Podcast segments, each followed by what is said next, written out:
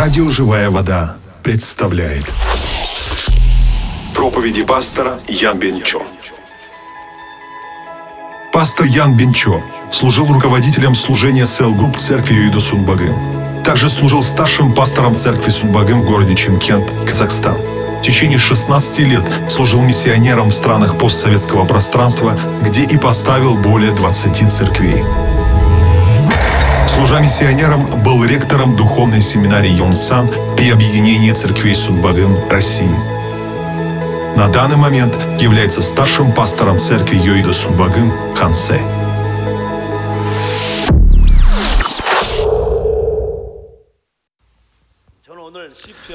Сегодня по Псалму 22 с 1 по 6 стихи мы поговорим с вами на тему остановки, которые мы непременно проходим во Христе.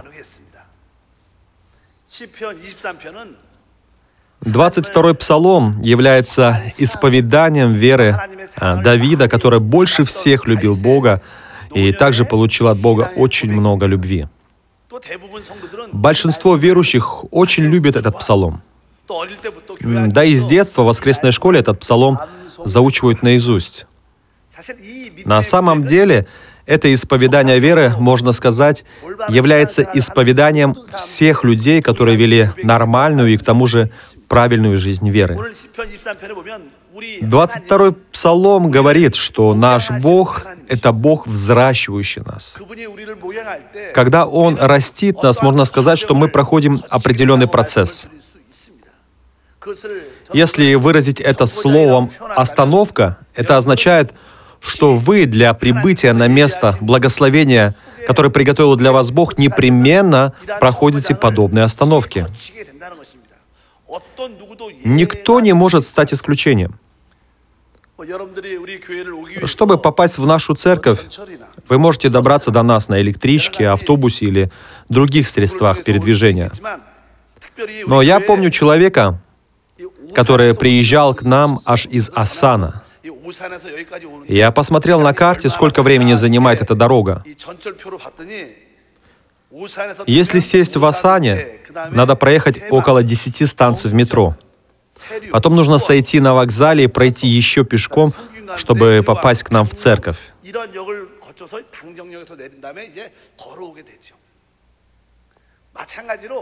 Так и наша вера. Чтобы нам дойти до усмотренного Богом места, нам обязательно нужно пройти некоторые остановки. Об этом и сказано в 22-м псалме. Стих 1 является заключением нашего исповедания. Мы его хорошо знаем. «Господь, пастырь мой, я ни в чем не буду нуждаться». Все же мы очень часто произносим этот стих. Многие из нас сейчас имеют какие-либо нужды, но спустя определенное время, когда мы подрастем духовно и станем зрелые, тогда и мы скажем, да, действительно, Господь мой пастор. Он восполнил все мои нужды. Верю, что однажды придет такой день, когда каждый из нас лично будет с верой это исповедовать. О каком Боге здесь говорится? О Боге Творце. Он сотворил нас. Но человек грехопал. В результате чего э, возникла проблема под названием грех, проблема под названием дьявол, проблема под названием вечные муки. Но он, придя на эту землю во плоти, через крестную смерть решил эту проблему с грехом, дьяволом и вечной мукой. В итоге он воскрес. И поэтому я верю в Него как в хорошего Бога, давшего нам праведность, вечную жизнь и власть Божию, совершившего для нас удивительное благословение. Теперь Он наш пастырь, поэтому в конечном итоге все наши нужды будут восполнены. На какой остановке сейчас вы, верующие в Иисуса Христа, находитесь? Я желаю, чтобы сегодня на этом служении вы могли определить для себя, на какой же остановке сейчас находитесь вы, и определив, могли бежать дальше к следующей остановке. Первая остановка описана во втором стихе. Прочитаем этот стих вместе. «Он покоит меня на злачных пажитях и вводит меня к водам тихим». До получения спасения все люди находятся в трудах и тяжелых бременах. То же самое было и с нами. Ведь до получения спасения, до встречи с Богом мы все носили тяжкие бремена. Поэтому Бог всегда приглашает нас к себе. В псалме, который мы часто поем в последнее время, есть такие слова. муж галилеянин тебя не пройдет. Господь не проходит мимо нас. Он всегда зовет нас к себе.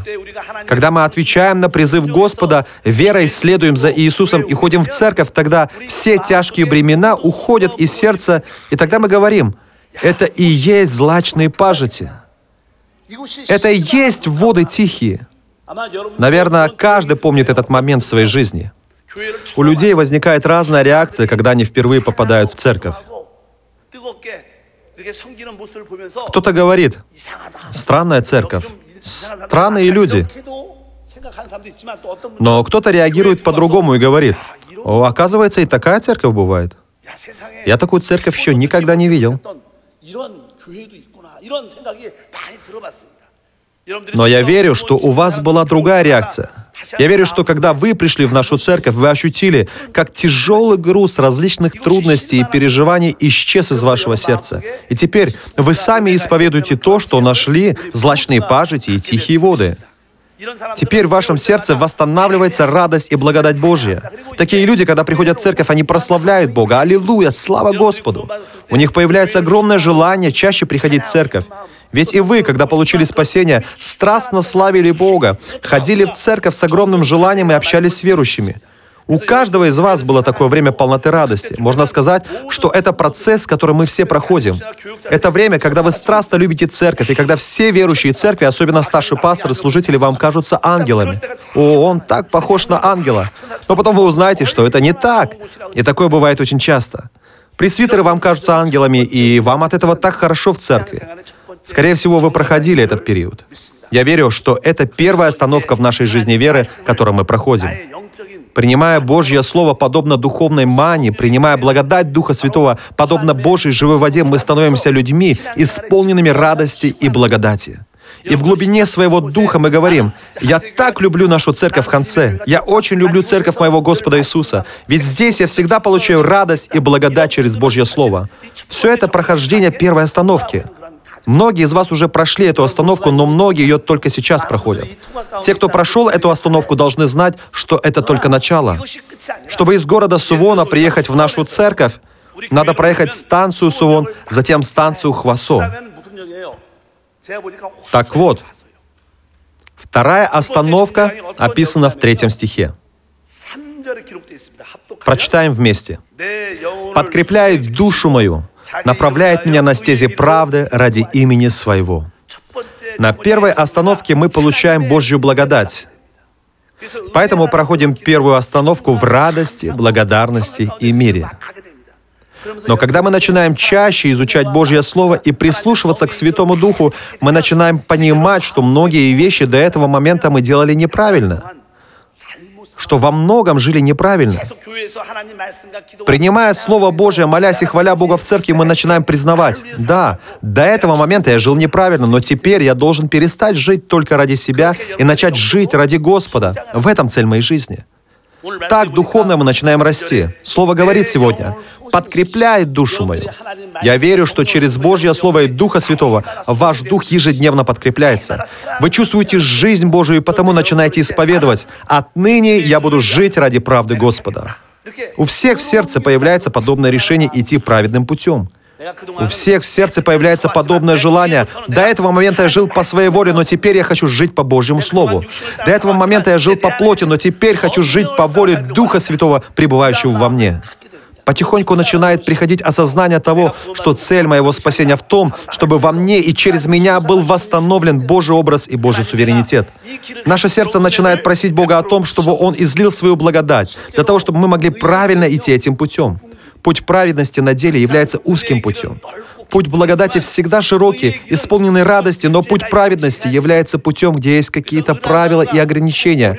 Поэтому слово «праведность» немножко сложное слово. Тем не менее, мы исповедуем, что будем идти путем праведности. Идти путем праведности означает жить жизнью веры. Все это время я жил чувствами плоти и окружающей среды, но теперь я желаю жить верой, следуя Божьему Слову. Если мы прочитаем послание к римлянам, первую главу 17 стих, там сказано, «В нем открывается правда Божья от веры в веру, как написано, праведный верою жив будет».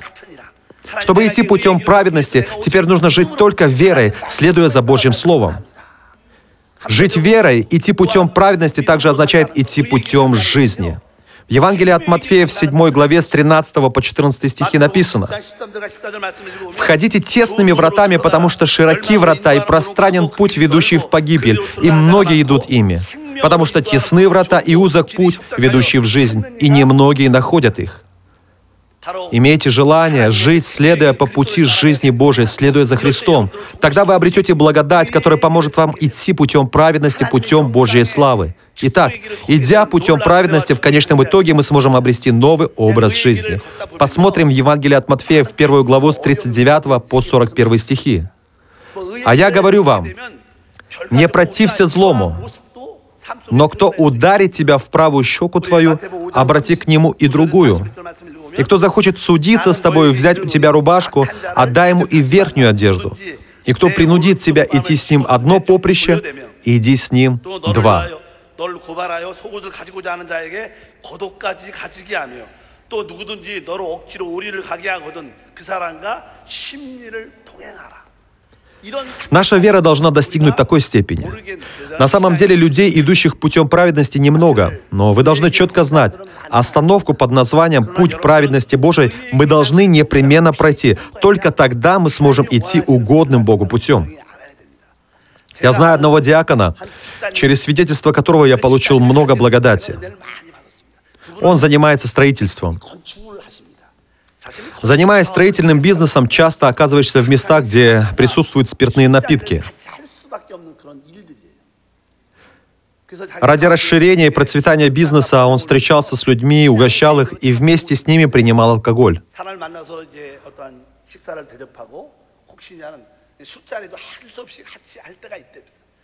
Он рассказывал о том, что, находясь в общении с такими людьми, он никогда не говорил им о своей вере в Иисуса Христа.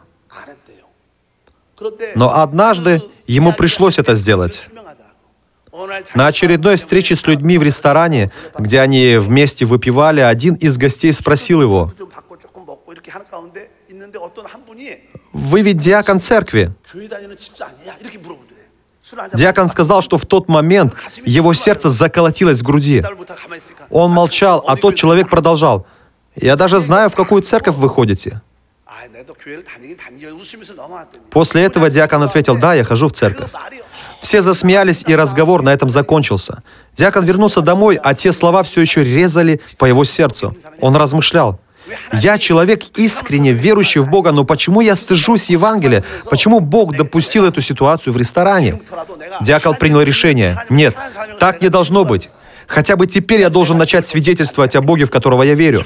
Это поможет мне больше не грешить. Даже если скажется на бизнесе это, я все равно должен идти этим путем веры.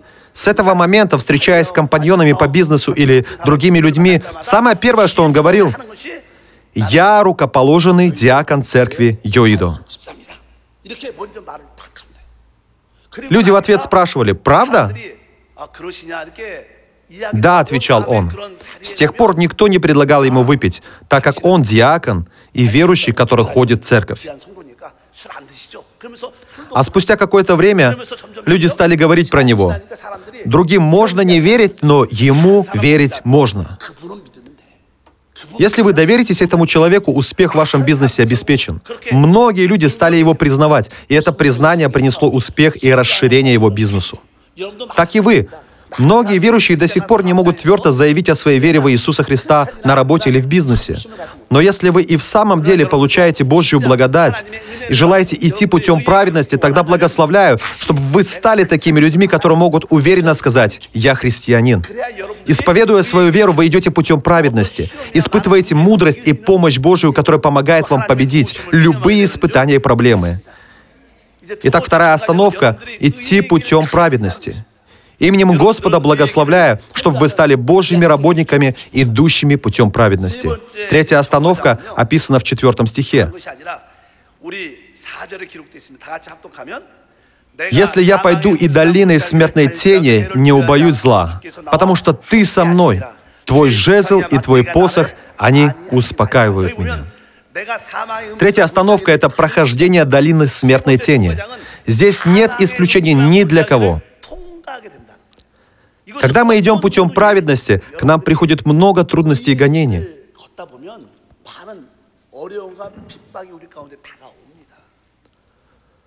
Мы вынуждены признать, что проходим долину смертной тени. Говоря откровенно с позиции предшественников веры, а также со своей позиции, могу сказать так. Чем ближе вы к Богу, чем усерднее верите в Него, тем больше, как ни странно, вам начинает казаться, что верить в Бога становится все труднее и труднее, а проблем становится все больше и больше.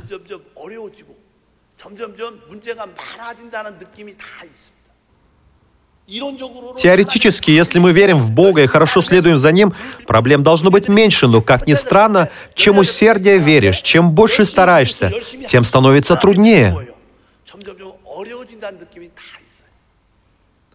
Вы переживали такое, нет? Многие и думают, что только они это переживают. Но это особенность, которая касается всех. Когда вы искренне любите Бога и идете путем праведности, вы будете проходить долину смертной тени.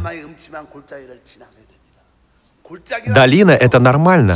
Да, это неприятное место. Это темное место, место страданий, место трудностей. Но все проходят эту долину смертной тени. Конечно, многие хотят всегда оставаться в хорошей духовной форме, всегда получать благодать, быть работником, который всегда наслаждается Божьими благословениями. Как бы мы ни молились об этом, мы все равно поднимаемся вверх и тут же падаем духовно. Но мы должны знать одно. После прохождения долины смертной тени всегда нас ожидает новый уровень. Важно также то, чтобы, проходя долиной смертной тени, мы не боялись зла. Почему? Потому что Господь с нами. В Центральной Азии многие страны занимаются скотоводством.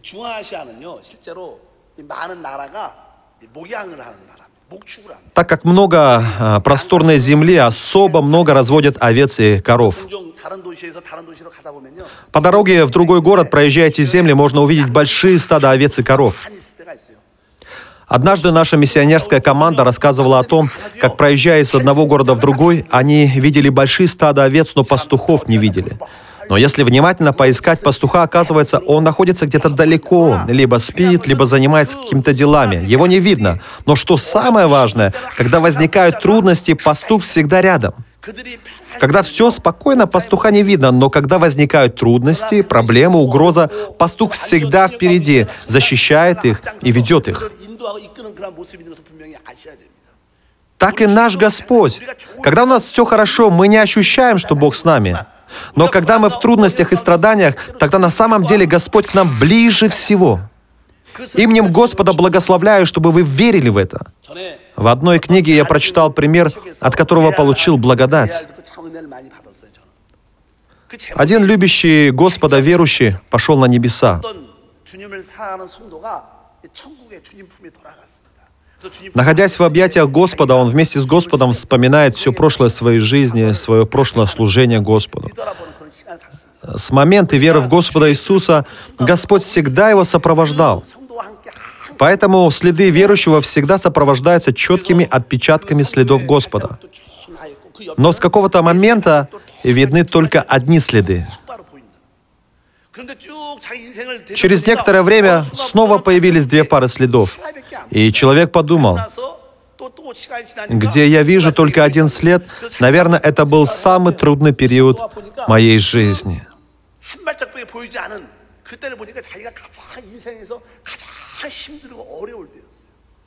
И глядя на Господа, он спросил, «Господь, это был самый трудный период в моей жизни. Где ты был тогда? Почему оставил меня идти одного?» Господь засмеялся и сказал, «Дитя, это не твои следы, это мои следы. Когда ты страдал, я брал тебя на руки и шел. Поэтому видны только одни следы. Когда мы в страданиях, Бог к нам ближе всего. Он прижимает нас к груди, берет на руки. Он настолько хороший Бог. Давид знал это, поэтому сказал, «Если я пойду и долиной смертной тени, не убоюсь зла, потому что ты со мной. Твой жезл и твой посох, они успокаивают меня». Жезлом Господь поражает врагов и хищников. Посохом Он ведет нас, чтобы мы шли правильным путем. Верю, что такая благодать пребывает и с нами. Если вы проходите долину смертной тени и задаетесь вопросом, почему вам так трудно, знайте, именно сейчас Господь очень близок к вам. Когда вы пройдете эту третью остановку, вас будет ожидать следующая остановка. Итак, мы с вами поговорили о прохождении третьей остановки, остановки долины смертной тени. Благословляю, чтобы вы все ее быстрее прошли. Четвертая остановка описана в пятом стихе. «Ты приготовил предо мной трапезу в виду врагов моих, умастил елеем голову мою, чаша моя преисполнена».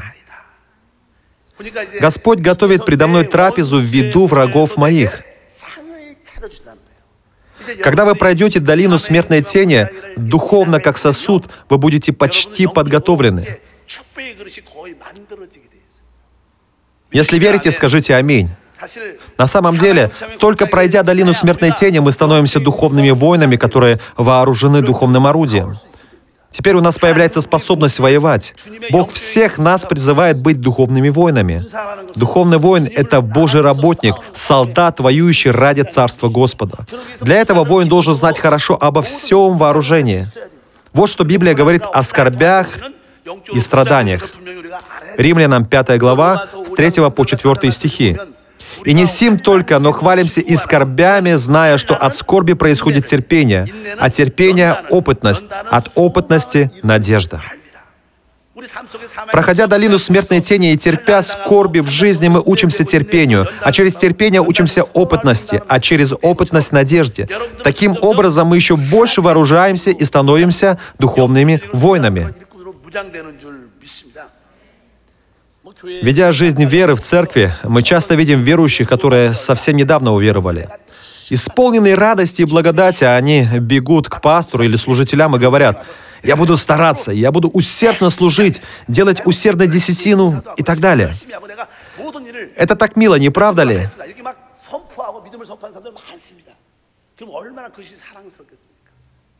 Но внутри мы понимаем, что нужно подождать,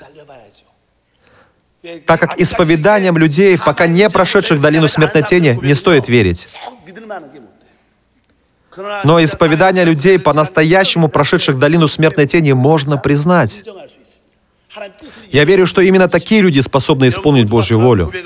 Горшечник берет глину, создает из нее красивый сосуд и потом помещает его в огонь. Между сосудом, не прошедшим огонь, и сосудом, прошедшим огонь, есть большая разница. Сосуд, прошедший огонь, начинает блестеть, он становится прочным. Так и мы. Проходя долину смертной тени, мы обретаем истинное право наслаждаться Божьими благословениями. Поэтому Слово и говорит, «Ты приготовил предо мной трапезу в виду врагов моих». Ведя духовную войну, мы должны четко знать, что во время этой войны Бог дает нам удивительное благословение и благодать. Духовная война очень важна. Чем сильнее вы молитесь об изгнании бесов, изгнании злых духов, управлении и контроле над всякой тьмой в окружающей среде, тем больше проявляется вокруг вас Божье помазание и благословение.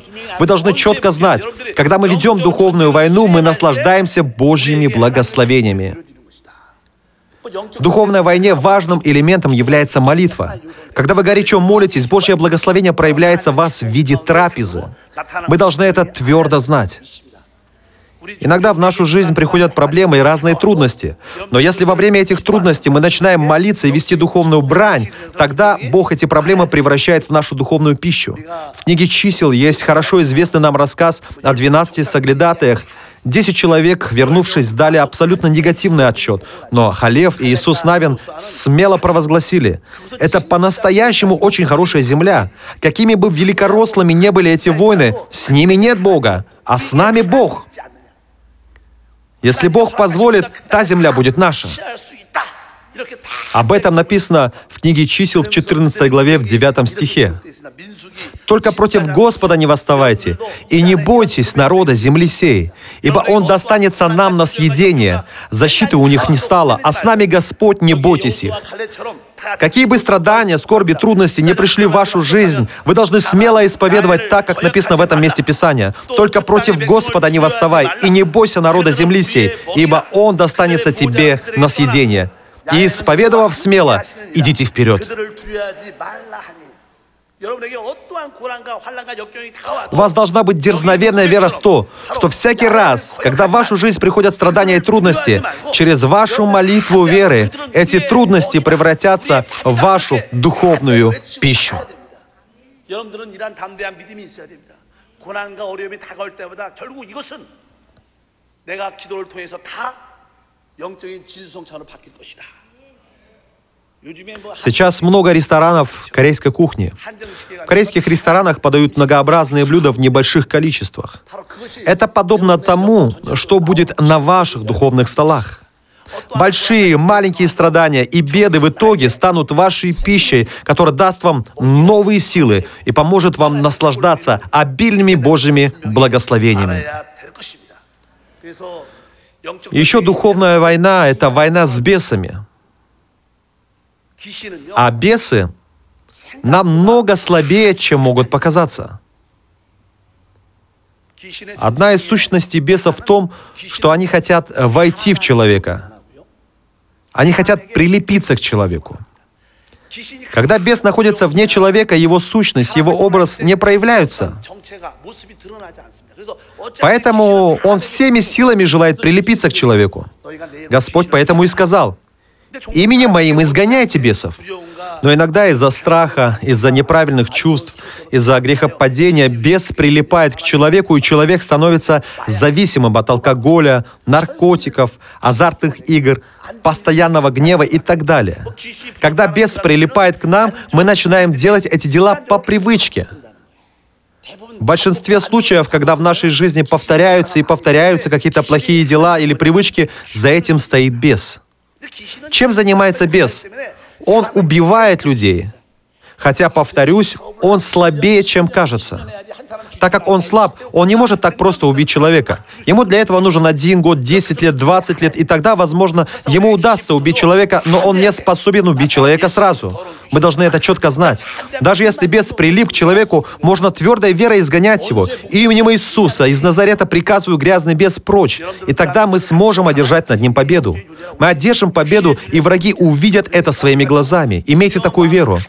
Так как бес духовное существо, и нашими плотскими глазами его не видно, у нас возникает страх перед ним. Но если мы посмотрим на него духовными глазами, то мы увидим, что бес — это ничто. Он не может разрушить нашу семью, не может разрушить вас, не может прикоснуться к вам. Именем Иисуса из Назарета изгоняйте его. Если вы будете так молиться, понимая его сущность, он непременно уйдет. Прилипнув к вам, все это время он пытался вас убить, но не смог. Напротив, вместо этого, я верю, вы духовно выросли. Не бойтесь бесов. Бесы и есть наша пища, наша добыча. Если вы не противитесь Богу, не боитесь, но смело верой изгоняете бесов, тогда я верю, что вы обретете духовную свободу и благословение. Верю, что чем сильнее вы воюете в духовной войне, тем больше помазания Духа Святого сходит на вас. Так написано в Слове. «Ты приготовил предо мной трапезу в виду врагов моих, умастил елеем голову мою, чаша моя преисполнена». Чем больше вы молитесь, противостоя злым духам, изгоняя их властью Иисуса, именем Иисуса, тем больше вас переполняет помазание Духа Святого. И в итоге Царство Божие переполняет ваш дух, вашу семью, вашу церковь. Если вы желаете чувствовать помазание Духа Святого, вы должны совершать духовную войну. Тогда Бог приготовит трапезу, которая преисполнит нас благословением, преуспеванием духа, души и тела, преуспеванием в делах и в здоровье. Я верю в это. Это и есть наш личный опыт. Итак, что вы чувствуете на четвертой остановке? Да, мой Бог готовит трапезу в виду врагов моих. Всякий раз, когда я это провозглашаю, в виду врагов моих, я исполняю с помазанием. Господь, чаша моя преисполнена. Когда мы исповедуем это, мы проходим четвертую остановку. Но это еще не конец. Последняя, пятая остановка описана в шестом стихе. Прочитаем все вместе. Так благость и милость да сопровождают меня во все дни жизни моей, и я пребуду в доме Господнем многие дни. Когда, живя на этой земле, мы исповедуем, «Я живу, наслаждаясь преисполнением духа, души и тела, преуспеванием в делах и в здоровье, чаша моя преисполнена, все равно. В самой глубине нашего духа есть искреннее желание жить вместе с Господом на небесах. Так как наше истинное благословение не на этой земле. Наше истинное благословение в том, чтобы быть вместе с Господом. Но не то, что мы идем в Царство Небесное, является благословением. Наше благословение — быть вместе с Богом. Я верю, что это и есть наше самое великое благословение. Когда мы перейдем на эту пятую ступень, мы начнем понимать, что не земные благословения самые важные. Самое важное благословение — быть с Господом. Отныне у вас появится огромное желание второго пришествия Господа. Мое желание в том, чтобы Господь был со мной. Я хочу вечно пребывать в доме Господа. Я хочу в церковной жизни обрести истинную радость и благословение. Мы должны четко знать, что с нашим духовным ростом это исповедание станет исповеданием каждого из нас. Последняя ступень зрелых верующих останавливается на этой пятой остановке. Это желание вечно пребывать в Доме Господнем. Жизнь вместе с Господом в шалашеле, во дворце будет приносить мне великую радость. Если вы переживаете эту радость, всегда быть вместе с Господом, то вы проходите последнюю остановку. Об этом исповедании апостол Павел пишет во 2 Тимофея 4, 7, 8. «Подвигом добрым я подвязался, течение совершил, веру сохранил. А теперь готовится мне венец правды, который даст мне Господь, праведный судья в день он и не только мне, но и всем возлюбившим явление Его». Бог усмотрел нам венец правды, но кому Он дает его? Возлюбившим явление Его. Возлюбившие явление Его — это именно те, кто, как сказано в Псалме, хотят пребывать в Доме Господнем вечно. Это один и тот же контекст. Те, кто хотят пребывать в Доме Господнем вечно, конечно же, возлюбили явление второго пришествия Господа. Я верю, что таких людей ожидает наилучшая трапеза. Итак, в этом процессе Бог открывает свою волю.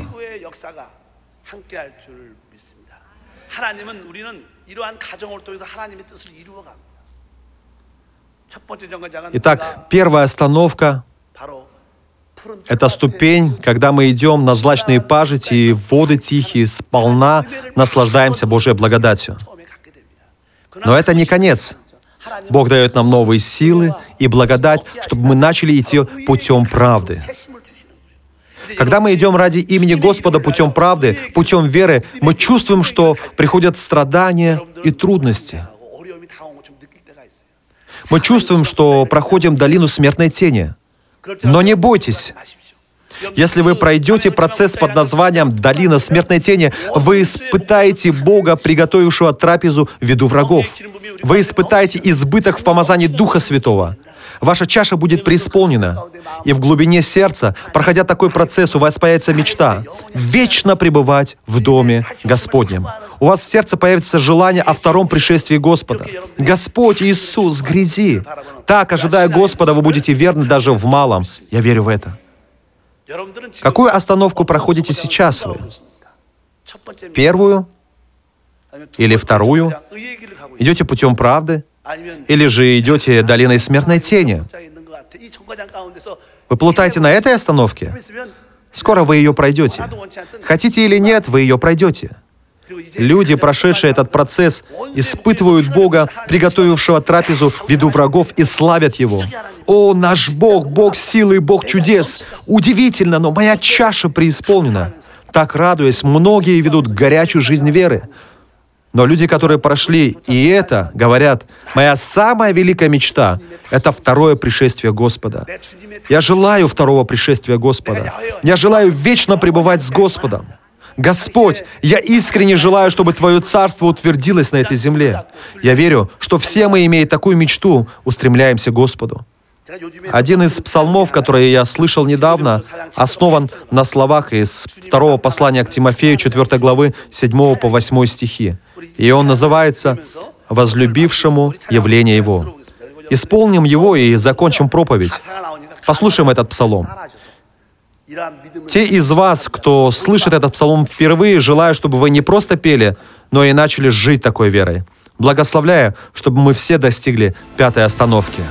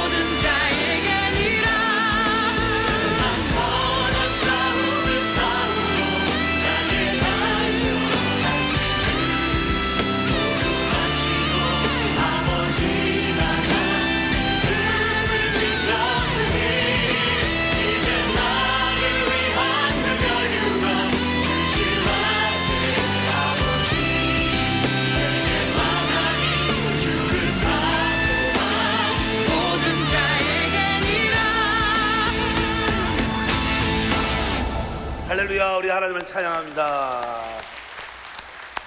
우리의 마지막 고백은 Давайте воздадим Богу славу. Наше последнее исповедание «Господь, пастырь мой, я ни в чем не буду нуждаться». Все вы пройдете эти пять остановок. Никто не станет исключением. На какой бы вы ни были остановке, не бойтесь. Немного потерпите, благодарите, радуйтесь. Проходя из первой во вторую, из второй в третью, из третьей в четвертую остановку я верю, что мы станем ценными работниками Господа, которые истинно подвязались добрым подвигом веры, течение совершили и ожидают второго пришествия Господа. Когда на земле Господь установит свое царство, я верю, что вы получите наивысшую награду вечного управления этой землей и вселенной. Бог, мы благодарим Тебя – Благодарим за то, что через Слово Божье даешь нам наслаждаться преисполнением Духа Святого и полнотой жизни. Именем Господа Иисуса мы молимся. Аминь.